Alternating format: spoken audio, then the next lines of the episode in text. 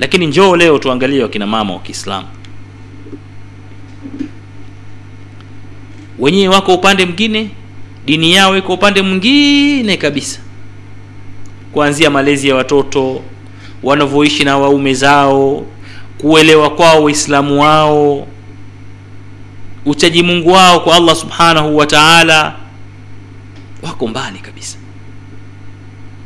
Bali wanawake wa kiislamu imefikia daraja kwamba unapokuta kuna kama ni wacheza wacheza mziki sijui kama ni wale mamisi almuhimu wale wanawake ambao wako katika mstari wa mbele katika kumuudhi allah subhanahu wa taala ukichukua majina utakuta wengi wako mule kina maimuna kina asha kina e, mwajuma sijui kina tatu kina nani kina nani.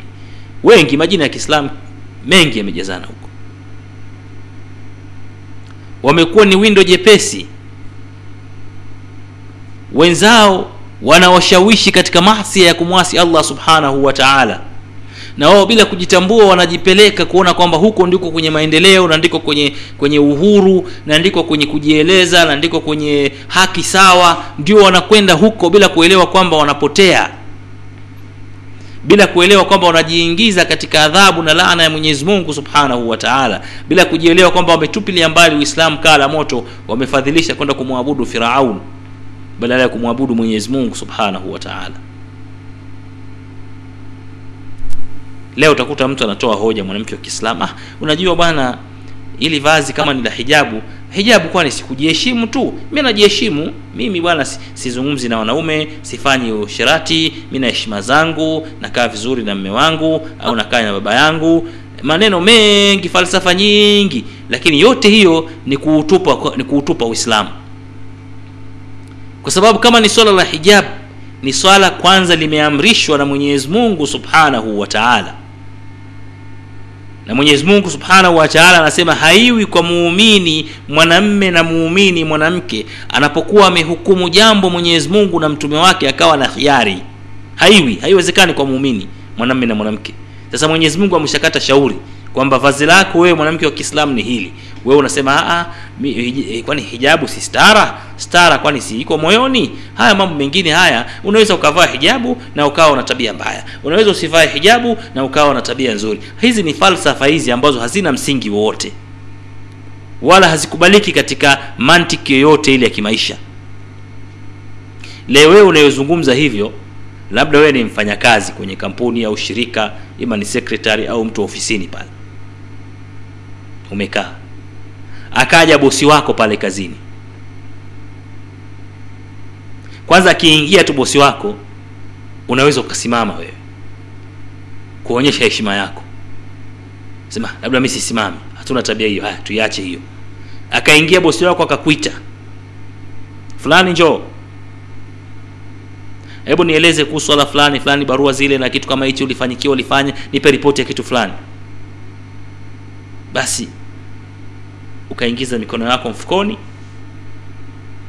ukakaa ukakunja nne halafu ukaanza ah, unajua eh, nilifanya hivi na vile na vile na vile. Ni lazima yule bosi wako ataona ulichokifanya pale hakilingani na hadhi yake. Atakuuliza vipi? Imekuwaje bana? Tunadharauliana sasa hivi? Nasema hapana bosi. Mimi nakuheshimu moyoni. Haya mambo ya nje usiyaangalie haya atakuelewa hata siku moja. Unaniheshimu moyoni maana yake nini? Au mzazi wako kuna mila zipo nyingi. Kuna wengine wazazi wao wanapokuja wanasimama wanawasalimia labda wanawabusu mikono. Kuna wengine wanawapigia magoti wazazi wao anapiga goti shikamoo baba shikamoo mama. Eh, mila zinatofautiana katika hilo. Kwa hiyo umekwenda kijijini kwako baba yako na mama yako wamekuja basi umeingiza mkono mfukoni unapiga mluzi. Baba anakuja pale anambia mzee. Atakwambia marhaba. Shikamoo mama. Marhaba. Kiwa atakwambia kijana heshima zako zime- zimeharibika kabisa wewe umeharibika. Hizo sio desturi zetu sisi. Wewe unatakiwa utusalimie kwa heshima upigie magoti eh? utusalimie kama ilivyokuwa tunafahamu sasa leo sema hapana baba mimi nawapenda na nawaheshimu lakini heshima iko moyoni. Hii heshima ninayowapenda na kuheshimu iko moyoni. Sasa ndio huyu anayesema kwamba hijabu hijabu iko moyoni haiko katika mavazi. Ha unaweza ukavaa usijiheshimu unaweza usivae ukajiheshimu. Haya ni maneno ambayo hayana msingi wowote. Unatakiwa kama mwanamke wa kiislamu uchague ima ndio ima hapana ima kutii sheria za mwenyezi mungu au kutotii sheria za mwenyezi mungu. Ni kati ya vitu viwili. Hakuna katikati ya falsafa. Mimi ni mwislamu mwenyezi mungu ameniamrisha hivi nashikamana nalo. Kuna matatizo yanajitokeza ntavumilia kwa sababu ndiyo mtume alivyosema zitafika zama kwamba atakayeshikamana na dini yake ni sawasawa na ameshika kaa la moto kwa hiyo nilitupe kaa moto niingie katika ufirauni na kumwabudu firauni na kumwabudu shetani. Haya nishike kaa moto liniunguze lakini nimkubali mwenyezi mungu subhanahu wa utakuwa ni katika waliofanikiwa. Sasa haya ni mambo ambayo wanawake wa kiislamu wanatakiwa waingie kwa ujasiri.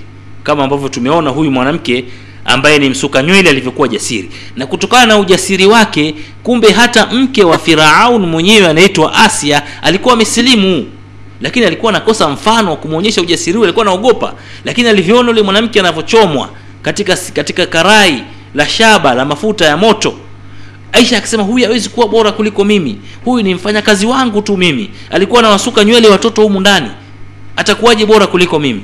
Akamwendea firaun na kumwambia ulichokifanya ni makosa makubwa sana umejifanya wewe ni mungu ukamwadhibu yule kiumbe kwa sababu tu amese- ama- a- a- anamsema kwamba mwenyezi mungu wake ndio aliokuumba wewe. Na mimi nasema kwamba mungu wangu mimi ni mungu wa musa na harun amekuumba wewe na mimi na wewe sio mungu si lolote. Haya ni maneno ya mke wa firaun asia. Amepata ujasiri kutoka wapi? Kutoka kwa mfano ulioonyeshwa na yule mama msuka nywele mtumishi wake. Firaun akasema kumbe lenu moja. Sasa nawe nitakuonyesha asia akachukuliwa akatundikwa katika mti kama msalaba. Kila aina ya mateso na udhalili yamefanyiwa yule mama. Firaun kila siku ya pili akija anajua huyu atajuta wapi ndio anazidi kuwa na msimamo. Kashangaa huu msimamo unatoka wapi? Huyu mwanamke. Ni kwa sababu aliona aliona imani ile aliyokuwa nayo mtumishi wake msichana wake wa kazi jinsi gani alivyoweza kuvumilia kushikamana na dini yake na, na, na, na kufa akiwa ni shahidi mbele ya mwenyezi mungu subhanahu wa taala kuliko kumtii firaun na, ma, na makosa yake anayoyafanya. Firaun akaona azidishe mateso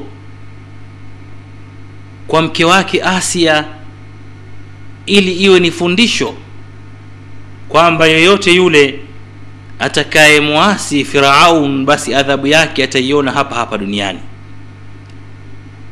Akaamrisha moto ukokwe na ukawa unambabua yule mama wa kiislamu na ngozi zake zikawa zinadondoka kutoka katika nyama yake. Mateso yale yalipokuwa yanazidi yule mama akanyanyua macho yake mbinguni na hii imerekodiwa katika qurani tukufu akasema rabbi ibni li indaka baitan fi ljanna ewe mwenyezi mungu nijengee kwako nyumba peponi wanajini min firauna wa amali na niokoe mimi kutokana na firauni na matendo yake wanajini min alqaumi dhalimin na uniokoe kutokana na hawa watu madhalim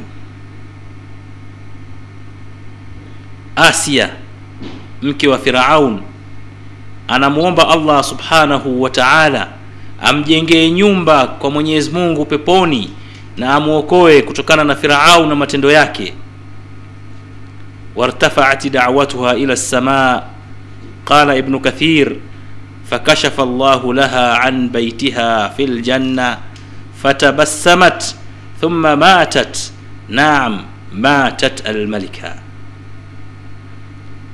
dawa yake ikapaa mbinguni kwa allah subhanahu wa taala. Imamu ibnu kathir katika kutafsiri aya hii anasema mwenyezi mungu subhanahu wa taala akamwonyesha nyumba yake ambayo tayari amemjengea peponi. Kwa sababu baada ya kuomba ile dua akatabasamu. Firaun akashangazwa kabisa na wale wote waliokuwepo pale kwamba pamoja na adhabu yote ile mwanamke huyu anatabasamu ibnu kathir anasema alitabasamu kwa sababu mwenyezi mungu alimwonyesha nyumba yake iliyoko peponi. Akafurahi asia akaona muda ni mwengi sana aendelea kukaa katika msalaba ule ni bora awahi kwenda katika ile nyumba yake ambaye mwenyezi mungu amuki akatabasamu na akafa huyu mama hali ya kuwa ni shahidi. Ameshikamana na dini yake ameshikamana na msimamo wake. Asia alikuwa anahitaji nini ndugu zangu waislamu alikuwa ni mke wa firaun mke wa mfalme. Chochote anachokitaka analetewa. Anaishi katika fakhri anaishi katika mali anaishi katika vyakula vizuri anawahudumu kila sehemu. Akisema anasikilizwa. Lakini yote haya aliyaacha na alimfadhilisha allah subhanahu wa taala.